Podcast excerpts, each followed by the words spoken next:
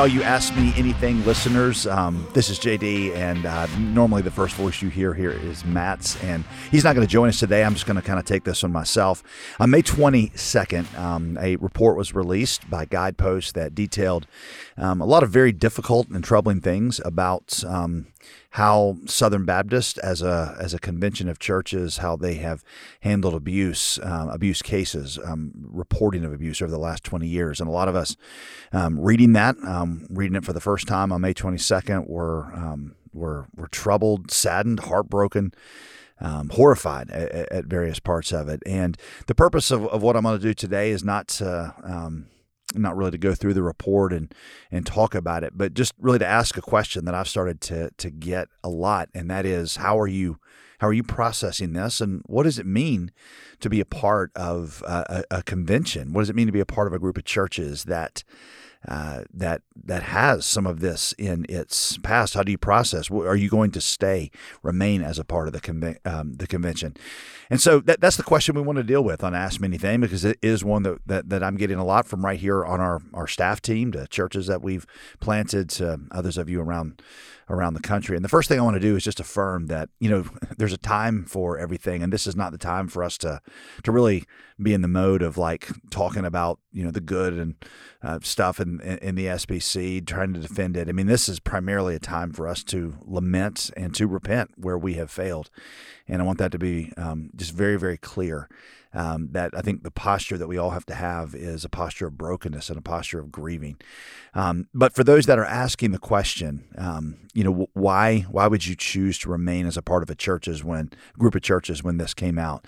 Um, here, here's what I want to say. Um, you know, I've always said in my time as president that there was a a pretty vast dissonance between most SBC members and pastors, you know, that group and some of what I experienced and some of the executive leadership and some of the members of the executive committee, which is that committee that you know runs uh, the the operations of the convention between conventions.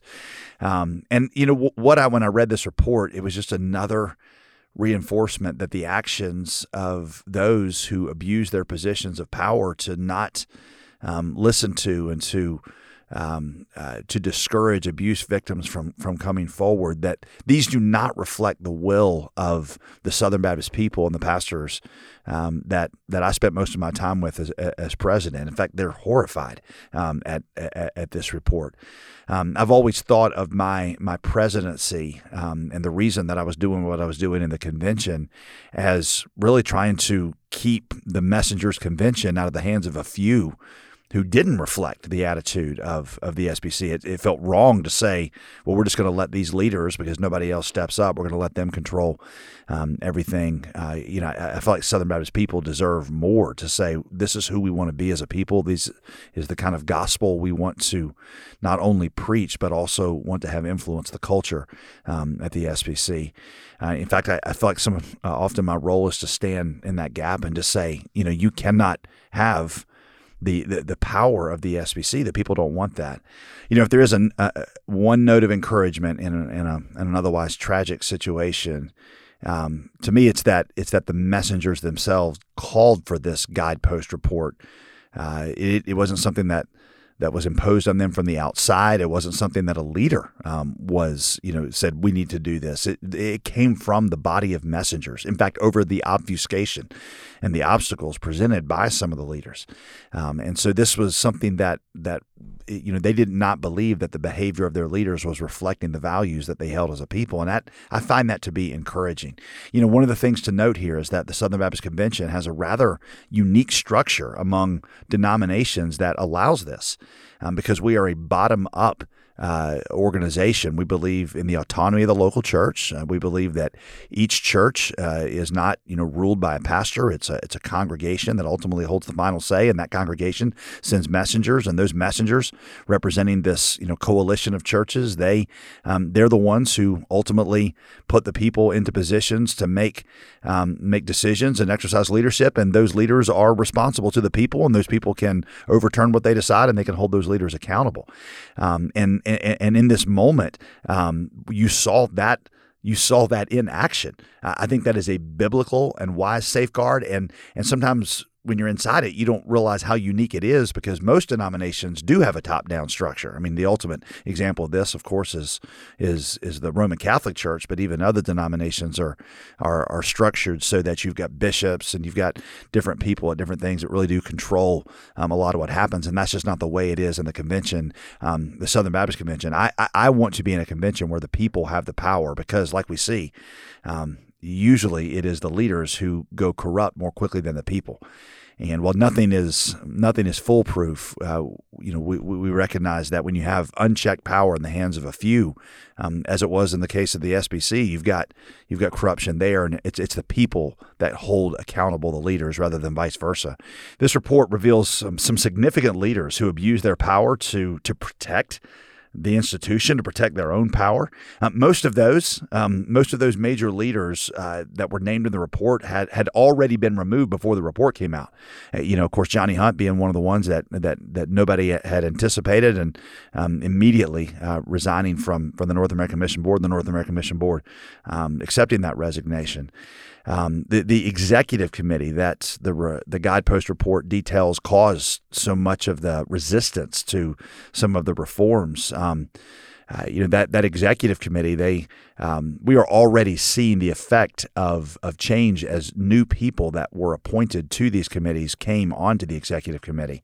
Um, the current executive committee staff, uh, the ones who you know full time at work there in Nashville, they didn't know anything about some of the most egregious systemic failures, and the the current executive committee board and staff have already acted swiftly to refute and reverse whatever they they, they, can. There are already a, a, significant number of proposals for reform that I believe are going to be enacted here in the next few weeks in Anaheim, which, by the way, um, I would encourage you to be there and to have a full slate of messengers because this is the moment now to say we're serious about this and we want to change our future.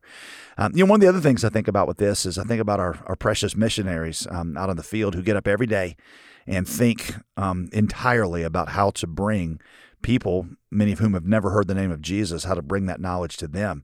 In a lot of ways, they're depending on us to do the right thing on our side of the of the ocean and to not let bad leaders take positions um, and exercise influence just because we're too lazy or high minded to do so. Um, it's one of the reasons I believe if you you know if you believe in in the mission, you believe in the um, what we do in terms of church planting and, and, missionaries. It's it's inexcusable to stay disconnected. I want to be involved so that that people with the wrong values and that that that, that don't lead correctly aren't in those positions. And I feel like I'm doing this um, really as my act of service to to what these missionaries are doing on the field. You know, one of the things we use around our church is a lot of times that famous statement by William Carey that you know, he's willing to dangle on one end of the rope overseas if if the people who sent him were, were willing to do the hard work of holding securely to the to the other end and that's what this moment is about now it's time for us to to hold on and and, and to say we're we're very serious about leading in a way that glorifies Christ and that um, that that maintains integrity and that lives up to the um, to the fullest expressions of the gospel. Um, people ask, they say, "Well, what exactly has got to change?" Um, and that's obviously going to be a, a, much more detailed discussion. But I would say there are three primary things that that that I think of when when I think of what's got to change. Um, like a good Southern Baptist, they all start with P. Um, people, pastors, and policy. For people, the people, the Southern Baptist people, like I said at the beginning, this is a time to repent. It's a time to ask, like, why did we allow um, structures to be put into place? Why did we elect leaders? Um, where was our carelessness and where was our, our failure of holding people accountable that allowed us to get in this situation? I don't think we can pass the blame on that at all.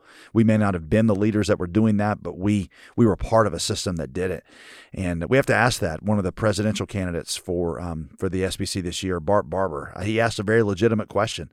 He said, "Look, do we elect bad leaders, or do we do we do we make good leaders bad? Do we allow them to go bad and, and not say anything? I think that's something for us to, to ask and to, to, to lament.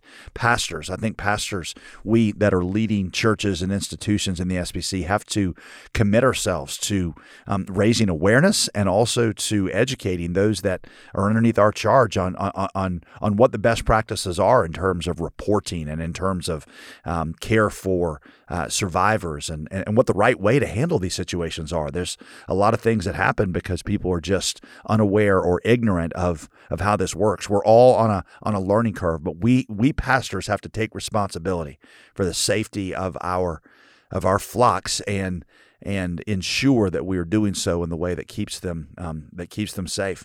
Um, the third policies, uh, you know, I think we're we're, we're going to have to ask some questions about um, are, are, we are we sufficiently transparent? What does accountability look like?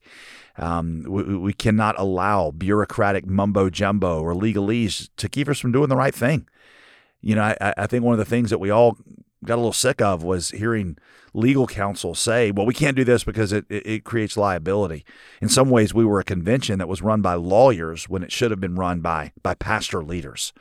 You know, I, I sort of say tongue in cheek that lawyers lawyers their job is to tell us what we can't do, but a but a biblical leader tells us what we have to do and somewhere between there, you're supposed to figure out what you what you ought to do. Um, we want to do this in ways that are legally responsible, but we don't want to let legalese or, or bureaucratic stuff keep us from doing what we know is right, and that is protecting the people in our um, in our churches and in our institutions. Um, there's uh, in our policies, there's got to be a, a, significant shift of priority, prioritizing, um, no longer prioritizing the protection of our reputation, of our institutions, and shift that to protection of the victim that we're going to focus on that. It, it, was something that I felt like the Holy Spirit said to me early in my presidency. He said, I just need you to f- forget trying to defend the SBC and you prioritize the safety of the victims and you let me worry about uh, worry about the um, the reputation of the your church or the Southern Baptist Church. Um, I would say um, the the other side of that is there's got to be a shift in our policies of um, defaulting to giving the benefit of the doubt um, to our leaders, and we need to give the benefit of the doubt to uh, many of these victims that are coming forward. One of the tragedies in this is that um, a lot of survivors had to show courage um, in the face of our resistance that they should not have had to show because we should have been fighting for them. And I think that's got to be not just a heart response. We've got to say where where are we discouraging victims from coming forward, and where do we need to make it much easier to be able to to, to listen and to examine properly to make sure our churches really are safe from abusers and safe for the abused to not only find safety but also find find healing and recovery.